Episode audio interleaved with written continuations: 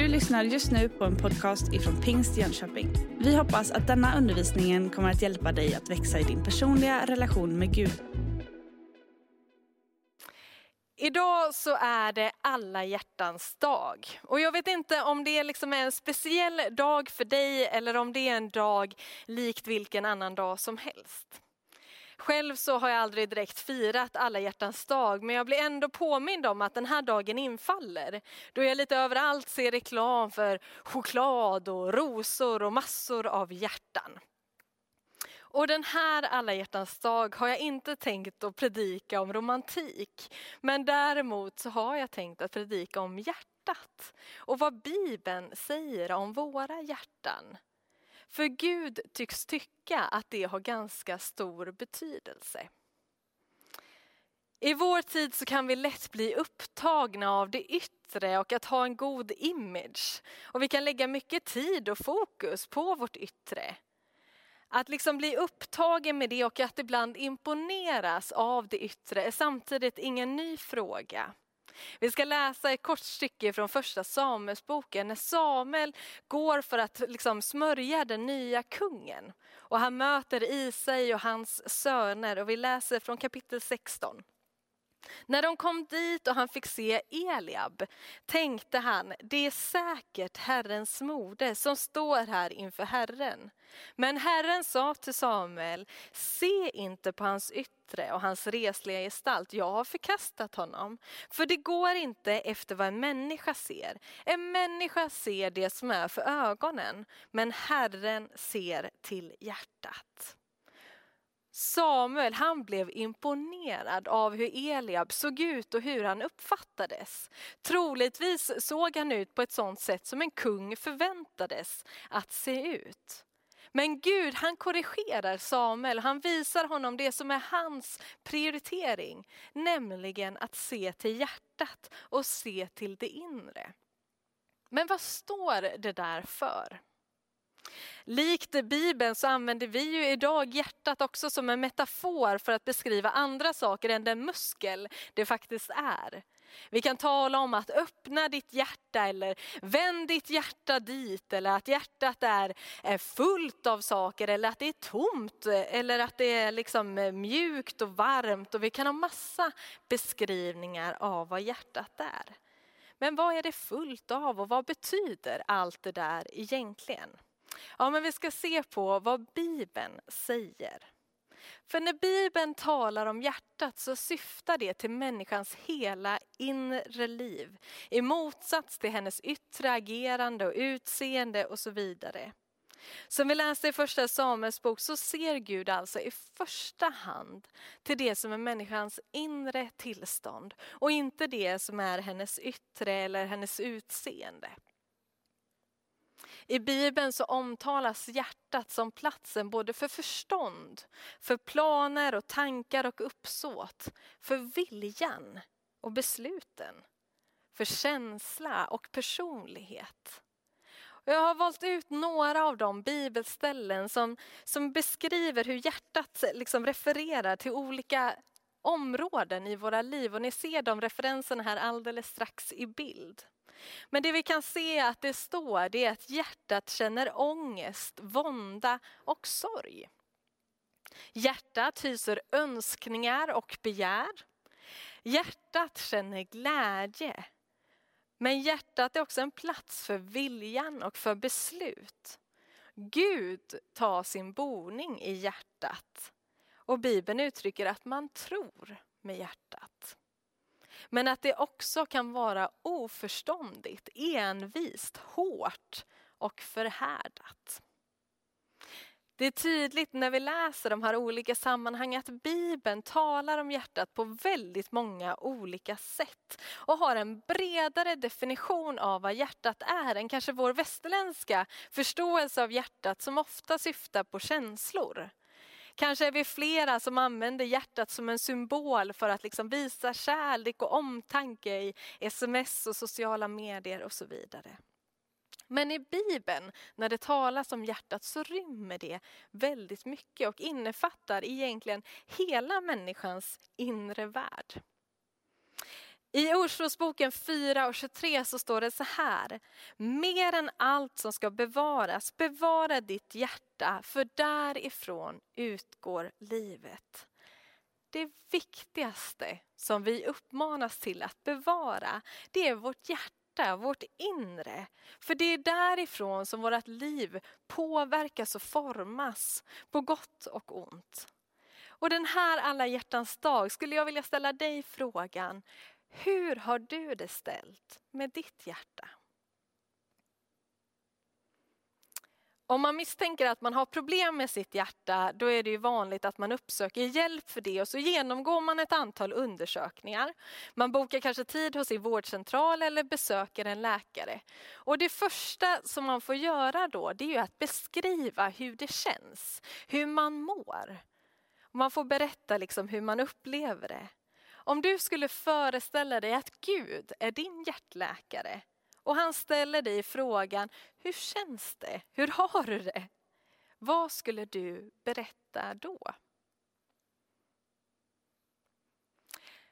Det vanliga som läkaren gör efter detta det är att han eller hon lyssnar på hjärtat för att höra hur det låter, hur det slår, om det finns missljud och så vidare. Hur vi låter kan ibland också säga någonting om hur vi har det på insidan. I Matteus 12 och 34 så säger Jesus, det hjärtat är fullt av, det talar munnen. Hur låter det om mig? Hur talar jag? Uppmuntrar jag människor eller pratar jag ner andra människor? Vad, vad sprider jag omkring mig genom hur jag låter? Ibland tänker jag att våra tal kan vara ganska avslöjande för hur vi har det med våra hjärtan och hur vi har det på vår insida. Magnus Malm han citerar i en av sina böcker Abba Poimen som sa Lär din mun att säga det du har i ditt hjärta. Det finns en viss automatik tror jag i att hur vi har det ställt på insidan, det kommer på något sätt också ut genom vad vi säger. Men jag tror också ibland att vi behöver lära våran mun att också tala det som vi har i våra hjärtan, precis som Poimen framlyfter. Att har jag fått ta emot den där friden, glädjen, hoppet i mitt inre, så kan jag också behöva lära min mun att uttala det och formulera mina ord kring det som jag har på min insida. Vid en hjärtundersökning så kan man också genomgå en så kallad EKG. Och om jag har förstått det här rätt då så mäter den hjärtats rytm, impulsutbredning samt eventuella skador på hjärtmuskeln. Väldigt bra med Google. Och ni kanske har precis som jag sett de här diagrammen med liksom toppar och dalar som då mäter säkert något av det här. Men jag kan tycka att det där diagrammet är en ganska god bild för hur vi ska ha det mellan oss och Gud. Att det finns en signal mellan mig och Gud där jag både får sända någonting till honom men jag får också ta emot någonting ifrån honom. Det finns en kontakt och ett samspel. Finns inte det, då är det ju bara en rak linje. Och enligt alla filmer jag har sett så är det väldigt negativt. Utan vi, jag tror att vi behöver den där signalen mellan mitt hjärta och det Gud vill säga. Bibeln talar ju också om att hjärtat kan bli förhärdat. Exempelvis i Hebreerbrevet 13, nej ursäkta, Hebreerbrevet 3 och 15 så står det, om ni hör hans röst förhärda inte era hjärtan. Det är som att författaren säger åt oss att inte sluta lyssna på Guds röst i vårt inre genom att liksom stänga våra hjärtan så att de blir hårda och att Guds livgivande cirkulation i vårt inre slutar. Även i gamla testamentet så står det flera gånger om att inte förhärda sitt hjärta och att ett motmedel mot det är att vara generös att visa barmhärtighet och att hjälpa den som behöver hjälp. Samtidigt är Bibeln väldigt tydlig att den där generositeten behöver bottna i en villighet och inte ett tvång. Ett förhärdat hjärta å andra sidan har svårt att visa generositet, svårt att dela med sig och svårt att visa barmhärtighet. Gud behöver hjälpa oss att ha mjuka och rena hjärtan och att få det. För ett stängt hjärta blir snart ett kallt hjärta och ett kallt hjärta blir snart ett hårt hjärta. Men Gud han vill hjälpa oss att hålla våra hjärtan mjuka. Att hålla oss nära honom med allt vad vi är. Det kan vi be om och det kan vi också få av den helige Ande.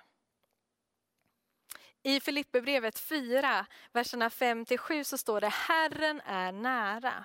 Bekymra er inte för något utan låt Gud få veta alla era önskningar genom bön och åkallan med tacksägelse.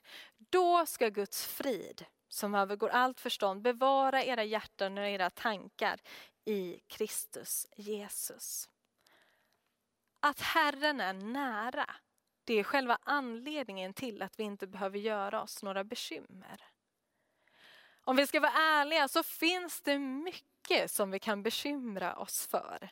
Det fanns det även för Filipperna som, här, som Paulus här adresserar. Men ändå så uppmanas vi att inte bekymra oss utan att istället låta Gud få veta alla våra önskningar, allt det vi har och att uttrycka det i bön och i tacksägelse. Då ska det resultera i att Guds frid som övergår allt förstånd bevarar våra hjärtan och våra tankar i Kristus Jesus. Guds frid, det är någonting mer än avsaknaden av oro och konflikt. Det är där en fred där relationer är hela och upprättade. Och skyddet det ges i Kristus, vilket betyder att det är underlagt under Jesu herravälde och en del av det skydd som finns för oss som församling. Där Guds frid kan få bryta fram och få konkret form. I det skyddet bevaras både våra hjärtan och våra tankar. Det som är vårt inre, de vi är, genom bönen, genom åkallan och genom tacksägelsen. Att vi får dela det där med Gud och låta honom få veta hur vi har det vad vi längtar efter och vad vi är tacksamma för. Gud är vårt hjärtas sanna hem. Kyrkofader Augustinus sa i ett av hans mest kända citat så här. Du har skapat oss för dig själv, o Herre, och våra hjärtan är rastlösa tills de finner vila i dig. när vi möter Gud. Genom bön och tillbedjan så får våra rastlösa hjärtan vila. I det där så får vi uttrycka men också forma våra önskningar och vår längtan som ligger djupast hos oss. Bönen är ett av våra innersta behov.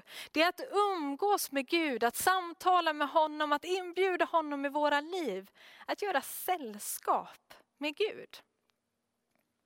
Det är en förmån och det är inte en plikt. Det är en relation som får präglas mer av vänskap än av måsten. Och bönen kan både innehålla härliga stunder och också långtråkiga stunder. Kan innehålla tanklös förvirring och djup koncentration, glädjeglimtar och irritationsmoment och ibland sorg. Ibland kanske vi kommer inför Gud med självförtroende och ibland kommer vi kanske med vårt huvud böjt ner mot vårt hjärta. I mötet med Gud genom bönen, då får vi komma sådana som vi är. Vi behöver inte peppa till oss och försöka liksom ställa in oss så att vi har ett riktigt och eh, rätt beteende som ska vara något religiöst att uppnå. Nej, det som är inom oss, det vi har i våra hjärtan, det är det som får komma upp till ytan. Och det är det som vi har att erbjuda till Gud. Och det är dessutom det som han är mest intresserad av. Bönen blir en plats där människa och Gud möts. Där vi gör oss tillgängliga för honom med förhoppningen att skapa förutsättningar att lära känna honom lite bättre och kanske också få höra ifrån honom i det där när det blir tyst och ensamt. Där hans ord får tala till våra hjärtan. I Matteus 5 så kan vi läsa den predikan av Jesus som brukar kallas för bergspredikan. Som innehåller ett antal saligprisningar och i vers 8 så står det så här. Saliga är de renhjärtade för de ska se Gud.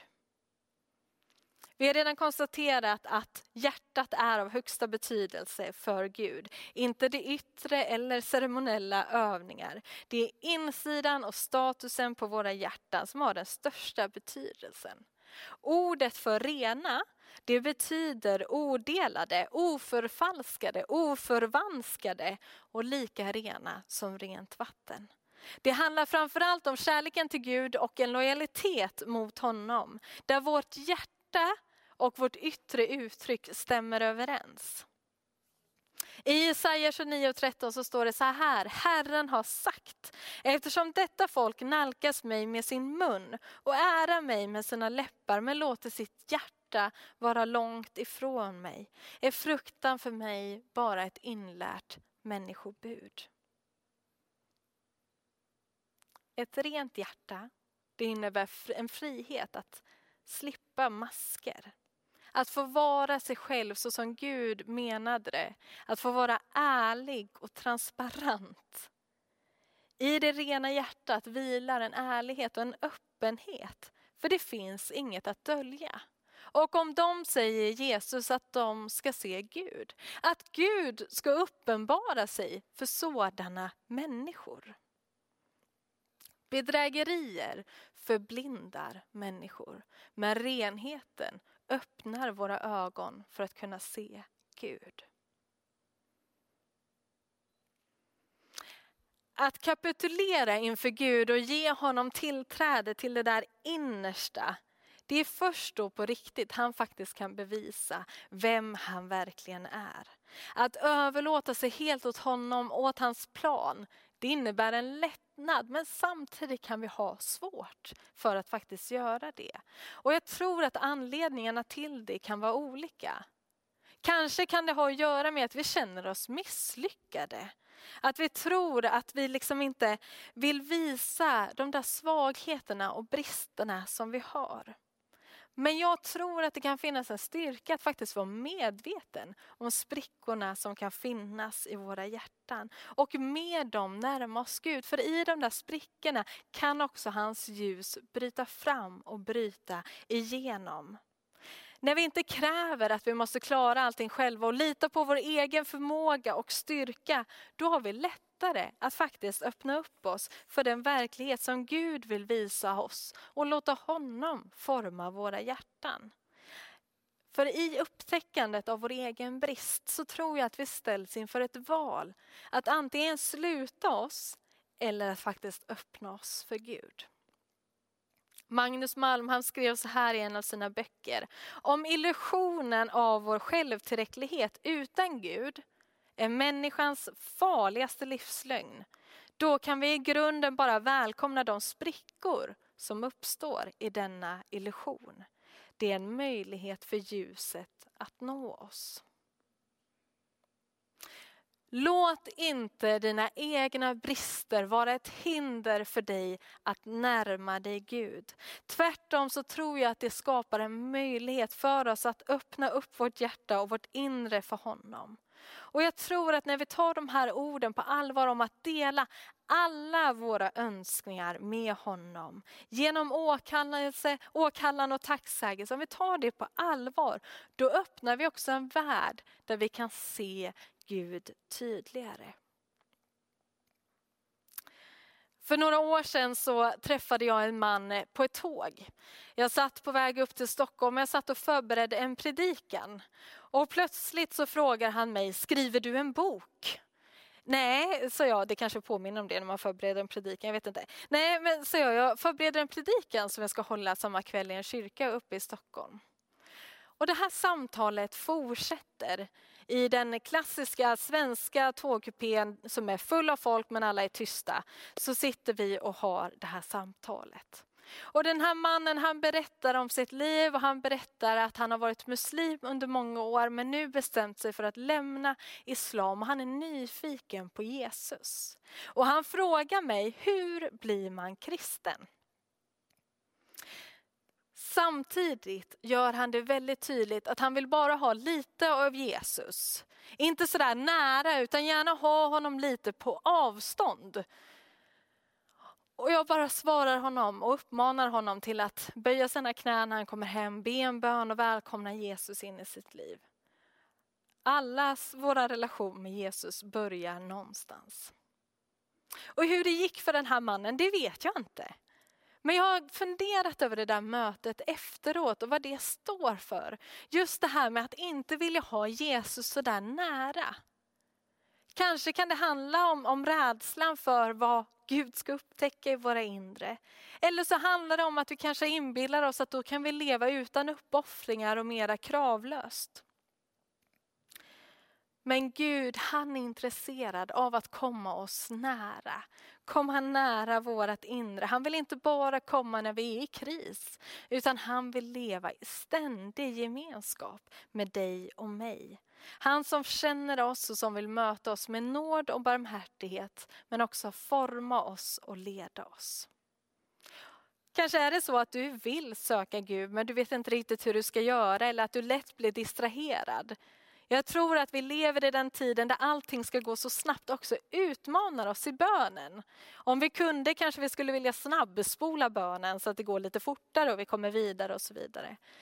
Men jag tror att den där viljan är utgångspunkten och kanske är just de här orden i Filipperbrevet en start för dig att börja be, tacka för det du har att tacka för och att uttrycka dina önskningar och det du längtar efter. Att det får vara ett samtal med Gud. Vi ska läsa de här verserna igen. Herren är nära. Bekymra er inte för något, utan låt Gud få veta alla era önskningar genom bön och åkalla med tacksägelse. Då ska Guds frid som övergår allt förstånd bevara era hjärtan och tankar i Kristus Jesus. Idag så startar vi en bön och fasteperiod under 21 dagar. Och jag vill utmana dig att låta det få vara på allvar och att ta några extra tillfällen för att göra dig tillgänglig för Gud i bön. Att erbjuda din tid till honom. Att be även när vi inte känner för det, även när det är tråkigt, även när vi hellre skulle göra någonting annat. Att vi gör det för att bönen formar oss och skapar en längtan inom oss mot Gud och hans rike. Att vi tränar oss för att se hur Guds perspektiv ser ut. Att vi dröjer kvar och väntar på att han ska förändra och göra saker bättre. Vi formar genom bönen och inom oss själva en längtan efter mer. Och den längtan växer ju mer vi ser vem Jesus är. Vi får tillbe med hängivenhet och vi får tillbe med hjärta. Genom bönen så kopplar vi an med Gud, vi kopplar an med varandra och vi kopplar an med hela den kristna historien. Där människor har bett till Gud i alla tider. Bönen är både ett uttryck över den förändring som Gud har gjort i våra liv, men det är också en deklaration över vad han kommer att förändra och har förändrat i våran församling, i vår stad och över hela våran värld. När vi får en glimt av vem Jesus är, hur majestätisk, hur fantastisk han är, den mästare han är, som till och med gav sitt liv på korset för våran skull. Hur kan inte det väcka en längtan inom oss att ge någonting till honom? Och det som han är mest intresserad av, det är att du ger ditt hjärta. Det som är du själv och det du har på din insida. Inte lättsinnigt och ytligt utan med hjärtat. Med vårt inre riktat mot honom. Vi ska alldeles strax be tillsammans. Jag önskar att vi gör det som en stund av överlåtelse. Kanske har du aldrig bett den bönen om att Jesus ska komma in i ditt hjärta förut. Då kan du göra det idag och ta det steget där du befinner dig. Herren är nära. Även du som kanske har levt ditt liv länge med Jesus vill jag också uppmuntra att den här stunden låta honom få tillträde till ditt inre, till ditt hjärta med allt vad det rymmer. Att både i tacksägelse och kallan få uttrycka det som du längtar efter och det som du önskar. Jag vet inte hur ditt hjärta mår den här alla hjärtans dag. Men jag vill uppmuntra dig att berätta det för Jesus. Att dela med honom det som du har på, den stund, det som du har på din insida och i den här stunden erbjuda honom det. Jag vet inte var du finns när du lyssnar på detta. Men när jag överlåter mig då brukar jag böja mina knän för att också med min kropp ändå gestalta en överlåtelse och en ödmjukhet inför mästarnas mästare, min konung och frälsare. Så befinner du dig där du kan göra det, så gör det gärna tillsammans med mig så ska vi be till Herren i den här stunden. Jesus, jag tackar dig för att du är oss nära. Jag tackar dig för att du ser våra hjärtan. Du ser det som vi har på våran insida. Du ser de sprickor som vi har i våra liv. Men jag tackar dig för att ditt ljus kan bryta igenom. Jag tackar dig för att ditt ljus kan lysa upp de mörker som kan finnas. Och jag tackar dig för att du tar emot oss sådana som vi är. Att vi får vara de vi är, att vi får överlåta det lilla vi har i dina mäktiga händer. Och jag tackar dig för det som du vill göra i våra liv, i våra hjärtan. Hur du vill forma oss så att vi är mjuka, att vi är generösa, att vi är öppna, att vi är ännu mera lika dig. Herre, tack för att du kommer oss nära, att du är nära och att vi får uttrycka till dig helt hur vi har det. Kom heligande, i Jesu namn. Amen.